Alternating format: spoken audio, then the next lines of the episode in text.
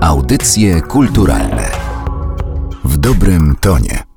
W Polsce Króla Maciusia stulecie odzyskania niepodległości to wystawa przygotowana przez Muzeum Historii Żydów Polskich. W audycjach kulturalnych rozmawiamy z jej kuratorkami Anną Czerwińską i Tamarą Sztymą. Dzień dobry. Dzień dobry. Dzień dobry. W roku obchodów rocznicowych e, większość placówek kulturalnych przygotowała jakieś wydarzenia nawiązujące do tego, co działo się w roku 1918. Muzeum Polin postawiło na najmłodszych odbiorców i swoją wystawę kieruje przede wszystkim do dzieci. Tak, kierujemy przede wszystkim do dzieci i jesteśmy świadomi, że jesteśmy wyjątkowi, dlatego, bo wiele placówek przygotowało oczywiście wystawy, ale z tego co wiem, żadna wystawa nie jest właśnie skierowana do najmłodszych. Pomyśleliśmy sobie, że w tą ważną rocznicę warto poświęcić trochę czasu tym najmłodszym członkom naszego społeczeństwa, dzieciom i porozmawiać z nimi o takich sprawach, które były ważne 100 lat temu i ważne są dzisiaj, czyli o odpowiedzialności związanej z wolnością, o odpowiedzialności i trudach związanych z budowaniem państwa, stworzeniem dobrego społeczeństwa, dobrej wspólnoty. To są pytania, o których chciał rozmawiać z dziećmi 100 lat temu Janusz Korczak, kiedy pisał swoją książkę Król Maciuś I. Pisał ją w pierwszych latach po odzyskaniu niepodległości.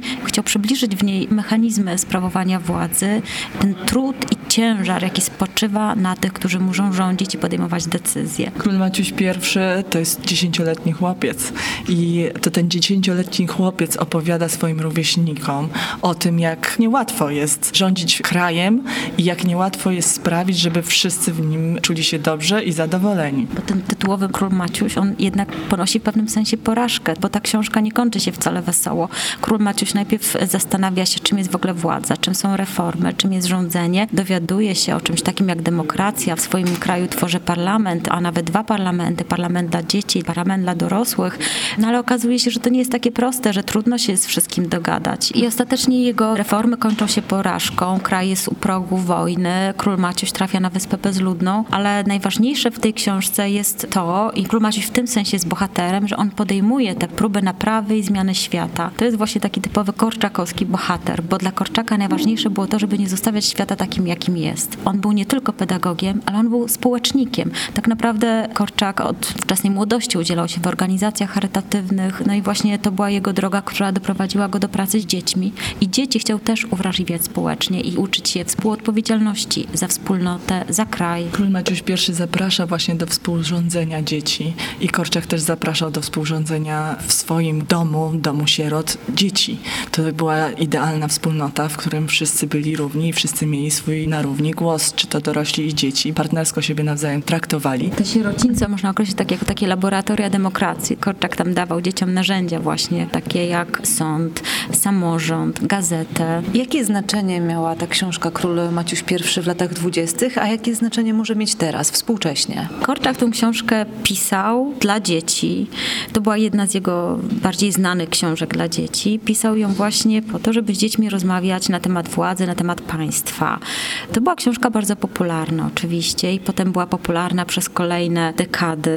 Doczekała się wielu tłumaczeń, wielu kolejnych edycji, wznowień. Dzisiaj trochę trudno się czyta czasami Korczaka, trochę trudno czytać go współczesnym dzieciom, bo jego język jest taki bardzo bogaty, bardzo kwiecisty. Czasami pewne rzeczy się powtarzają, wracają. My mamy nadzieję, że trochę ta nasza wystawa pozwoli przypomnieć wszystkim o tym, jak ważna jest ta książka i przypomnieć też dorosłym, bo też wiele z nas zna tą książkę, pamięta z dzieciństwa, ale tak naprawdę trochę już wyleciało nam z głowy, o czym ta książka naprawdę jest. My tutaj na wystawie wybrałyśmy cytaty z książki, które naszym zdaniem w takiej pigułce streszczają główne idee, przesłanie książki i one zostały wzbogacane wizualnie. Właściwie wydobyta została jeszcze ta ich cała głębia właśnie poprzez piękne ilustracje Iwony Chmielewskiej. To zostało też wydane w postaci książki. Wystawie towarzyszy jako jedna z dwóch publikacji właśnie książeczka dla dzieci, jak ciężko być królem z ilustracjami Iwony Chmielewskiej. Więc my chcielibyśmy tego króla Maciusia ponownie przywołać. I mamy nadzieję, i zresztą tak nam się wydaje, jak już tutaj patrzymy na reakcje osób na wystawie, że właśnie wszyscy zainteresowani czytają tą książkę. My naprawdę wchodzimy tutaj do książki, ją czytamy i sobie możemy przypomnieć, jak jak niezwykle ważne, jak bardzo aktualna jest ta książka. Tak, ale dla tych, którzy jeszcze nie umieją czytać, przygotowaliśmy nagrania i wszystkie cytaty, które pojawiają się na naszej wystawie można odsłuchać jak audiobook, można odsłuchać przechodząc strona po stronie, od słuchawek do słuchawek. I chociaż e, najważniejszą częścią wystawy jest e, właśnie ta poświęcona książce Król Maciuś I, to nie jest e, jedyny temat, który na wystawie jest poruszany. Ona zaczyna się tym powrotem do wydarzeń historycznych i w którym miejscu zaczyna się narracja, bo chociaż zgodnie z nauczaniem Korczaka rozmawiacie Państwo z dziećmi na wszystkie, nawet te trudne tematy, to jednak pierwsza wojna światowa jest tematem tak bardzo okrutnym, że chyba najtrudniej z tych wszystkich tematów poruszanych na wystawie jest właśnie o niej porozmawiać. My na wystawie nie opowiadamy już o samej I wojnie światowej, my opowiadamy o momencie zakończenia wojny. Właściwie zaczynamy narrację od 1918 roku i właśnie mówimy o tym momencie, kiedy kończy się wojna i jakie są tego konsekwencje. Z jednej strony tworzy się zupełnie nowy porządek w Europie, upadają wielkie imperia, powstają nowe państwa, między innymi Polska i Polacy i Polki muszą na nowo zbudować swój niepodległy kraj. I to jest właściwie ta dawka historii, którą chcemy, żeby dzieci wchodzące na wystawę przyjęły. Opowiadając o tym wydarzeniu, my nie opowiadamy o działaniach wojennych. Ta wystawa nie ma też takich wątków militarnych. Bardziej chcemy właśnie mówić o tym, że wojna się kończy i co dalej, co wtedy się dzieje. Ale właśnie na wystawie, tak jak pani mówiła, tutaj jest kilka warstw. Z jednej strony właśnie ta warstwa historyczna, którą później dalej też rozwijamy, ale już może bardziej dorośli sobie coś tam więcej mogą doczytać. Z drugiej strony właśnie jest książka, jest Król Maciuś, czyli świat fantazji. I trzecia warstwa to jest taka współczesna refleksja poświęcona edukacji obywatelskiej i to są gry i zabawy, które jednak służą... Służą refleksji, służą temu, żeby zadawać pytania i szukać samodzielnie na nie odpowiedzi. Wystawa powstawała we współpracy z dziećmi. One miały pewien wpływ na to, jak będzie wyglądała. Czy czymś bardzo panie zostały zaskoczone? Czy gdzieś w którychś miejscach punkt widzenia dzieci różnił się od tego, co panie sobie za punkt widzenia dzieci przyjęły? Tak, my po pierwszych projektach wystawy i takim scenariuszu stwierdziliśmy, że musimy sprawdzić, czy ten temat chwyta, tak? Czy możemy rozmawiać o takich sprawach z dziećmi 8-9-letnimi i zaprosiliśmy trzy grupy do badania. Przeprowadziliśmy warsztaty na podstawie naszych gier i zabaw, sprawdzaliśmy jak dzieci reagują. I faktycznie parę rzeczy nas zaskoczyło. Na przykład ośmiolatek a kto to jest obywatel? Albo dzieci, które bardzo dużo umiały podać skojarzeń ze słowem państwo. Więc tych zaskoczeń było sporo. Wiele rzeczy jeszcze jest dla dzieci tajemniczych. My przywołujemy i tu pojawiają się pojęcia, które są często bardzo nowe. Nawet takie pojęcia jak konstytucja, sądy, to trzeba jeszcze dokładnie tłumaczyć dziecku, o co chodzi i z czym te pojęcia się wiążą. My trochę definicji podajemy na naszej wystawie, bo wiemy, że to jest konieczne. Czasami powtarzamy te pojęcia, żeby gdzieś się utrwaliły i mamy nadzieję, że wychodząc z tej wystawy, chociaż kilka z nich zostanie w małych głowach, a główne przesłanie zostanie jak najbardziej gdzieś w małych sercach. Na wystawie też w pewnym sensie wybrzmiewa głos dzieci, bo zwieńczeniem wystawy jest projekt artystyczno-edukacyjny Izy Rutkowskiej, która przeprowadziła z dziećmi kilka miesięcy temu taki warsztat, na którym grupa dzieci spotkała ośmiu dorosłych. Każdy z tych dorosłych wykonuje inny zawód i dzieci wspólnie z nimi i między sobą zastanawiały się, kto właściwie dba o państwo na co dzień. Warsztat Kto dba o państwo. Na tej podstawie powstał film dokumentalny i bardzo piękna instalacja. I to wszystko można zobaczyć właśnie na antresoli tutaj u nas wystaw czasowych i w holu muzeum. I rzeczywiście tam słychać głos dzieci i to w jaki sposób te dzieci rozmawiają na temat naszej codzienności, tej odpowiedzialności, którą biorą na siebie zwykli ludzie. I jednocześnie Iza Rutkowska zaprosiła ich, żeby puściły wodze fantazji i skojarzyły tych dorosłych z jakimś zwierzęciem. Więc naprawdę tutaj jest e, dziecięca świat, perspektywa, wyobraźnia. dziecięcy świat, wyobraźnia. One nam przypominają właśnie o tym, w jaki sposób dziecko myśli i w jaki sposób myśli o otaczającym ich świecie, a czasami te myśli właśnie są takie pełne wyobraźni.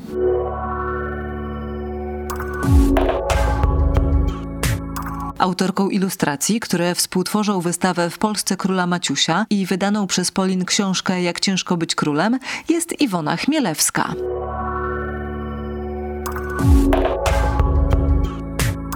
Powiedziała Pani podczas konferencji prasowej, że Król Maciuś I jest e, Pani ulubioną książką. Czy tak jest e, faktycznie i dlaczego akurat te publikacje sobie Pani ceni? Może to nie jest moja ulubiona książka, bo ja się trochę jej bałam, ale to jest tak, że pamiętamy książki z dzieciństwa, nie takie, które świetnie zrozumieliśmy i które no, były trochę tak dziecięce na naszym poziomie, ale pamiętamy te takie, które nas trochę straszyły, których do końca nie pojmowaliśmy, o czym one są, które no jakby zawieszały takie pytania w naszej tej dziecięcej sypialni, czy właśnie pokoju z książkami. I ja rzeczywiście mam ten egzemplarz swój z dzieciństwa, teraz go tutaj przywiozłam, bo chciałam po prostu, żeby on tutaj się znalazł. I tam jest fotografia Janusza Korczaka, który jako dziesięcioletni chłopiec został zaprowadzony do fotografa i wykonano mu zdjęcie. I ja pamiętam, że jako dziewczynka, jego rówieśnica, wpatrywałam się w ten portret i znam go na pamięć. Po prostu gdziekolwiek on się pojawił, mówię, aha, to jest ten portret z książki Król Maciuś I. Dlatego również naszemu Maciusiowi, naszemu mówię, bo czuję się jego też trochę współautorką czy mamą adopcyjną, bo go tu wspólnie przeniosłyśmy w przestrzenie Muzeum Polin razem z paniami kuratorkami. On nie mógł według mnie dostać innej twarzy, tylko twarz właśnie małego Henia Goldschmidta, małego Janusza Korczaka, równolatka Maciusia, który rzeczywiście w książce, którą pamiętam, pisał, kiedy byłem tak mały, jak na tym zdjęciu, chciałem zrobić to wszystko, co tutaj napisałem. I w przypadku takich e, książek e, bardzo ważnych, e, również na długo w pamięci zostają ilustracje. Przed Panią stało nieco inne zadanie niż przed ilustratorem książki Korczaka. Tak, to było zadanie zamienić ilustrację w przestrzeń, do której można wejść. Dla mnie to jest oczywiście debiut, bo zawsze zajmuję się raczej strukturą, fizycznością książki jako przedmiotu, który można wziąć do ręki, a tymczasem musiałam pomyśleć trochę wielkoformatowo, bo jak Państwo zobaczycie, odwiedzając tę wystawę, ilustracje są na ścianach wydrukowane i możemy dosłownie w nie wchodzić, bawić się wśród nich musiałam uruchomić trochę inne myślenie, niemniej one znalazły się również w tradycyjnej książce, która towarzyszy wystawie Jak ciężko być królem. Książce, która ma już tradycyjną formę książki po prostu. Pani też e, inaczej pracuje niż e, ówcześni e, ilustratorzy. Oni raczej dopełniali książkę swoimi ilustracjami. W przypadku Pani pracy to jest równoprawna narracja, czasami nawet ta dominująca. I co było dla Pani najważniejsze podczas przygotowywania tych ilustracji, które znajdziemy na wystawie? Ja po prostu nie potrafię robić ilustracji, które są ilustracjami tylko dopełniającymi tekst, czy wypełniającymi tekst, jakby przedstawiającymi mi to, co jest napisane. Ja fizycznie i psychicznie tego nie umiem, choćbym chciała, więc zawsze wchodzę z jakąś swoją niezależną narracją i staram się również tworzyć jakąś narrację w ilustracji, czyli coś, co będzie dopiero rozwijało się w głowach odbiorców. Więc to są takie otwarte obrazy, które każdy może na swój sposób interpretować. Jest tam dużo metafor, a podstawową metaforą jest przedmiot jeden jeden, który powtarza się we wszystkich z tych obrazów, to jest korona. Dość oczywisty atrybut władzy, jednak tutaj jest ona użyta w różny sposób, najróżniejszy i no tak naprawdę chciałam pokazać trochę bezradność tego dziecka, trochę opresyjność tej korony, o której tak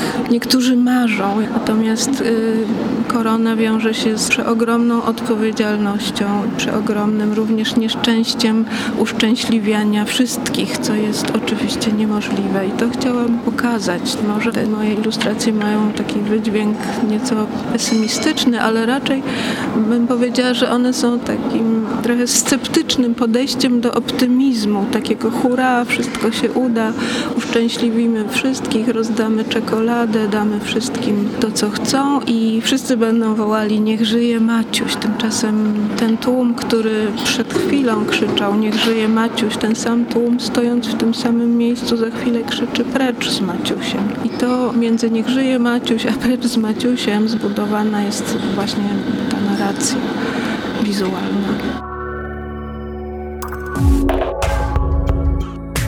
Materiał przygotowała Magdalena Miszewska.